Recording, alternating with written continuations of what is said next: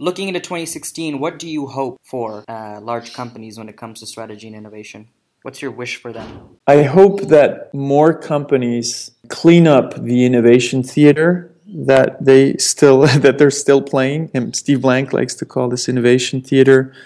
You know that that we're paying lip service to innovation. We're doing a lot of stuff like incubators, etc. But we're not really taking it seriously. It's more like we're treating it sometimes like child's play.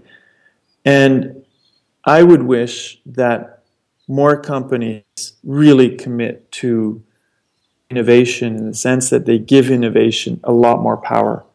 That, you know, I think it's ridiculous when I see companies that, you know, have, uh, have, have, revenues of uh, turnover of 100 billion US dollars and then have an innovation team that's supposed to create new growth engines of of 20 people with and that have to fight for their budget every day. Um, I think that's not taking innovation seriously. Now, I'm not saying money's going to solve the issue.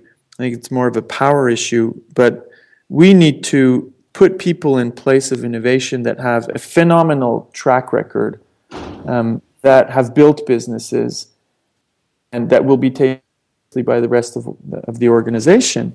We need to make innovation a lot more prestigious.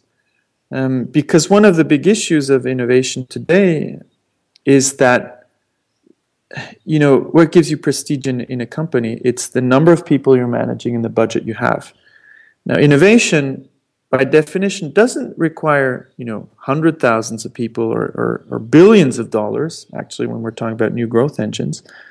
So, how do we give innovation more prestige and power? That's a key issue. And I would love to see more companies giving their innovations serious prestige and serious power so they have taken seriously by the execution engine, meaning the people who are running big P&Ls, um, you know, billions of dollars. Mm-hmm. So we, we have the equivalent on the innovation side that these people don't have to look up to the others, but that they're, you know, how do you call this in English? Uh, um, at eye level.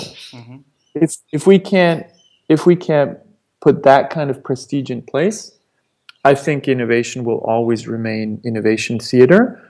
Um, that that's a big change I would love to see happening next year, and I'm pretty convinced some of the senior leaders I've met are going to be able to to do this, and I'm I'm excited to see which companies stand out and which ones we're going to read about who build these entire new uh, growth engines.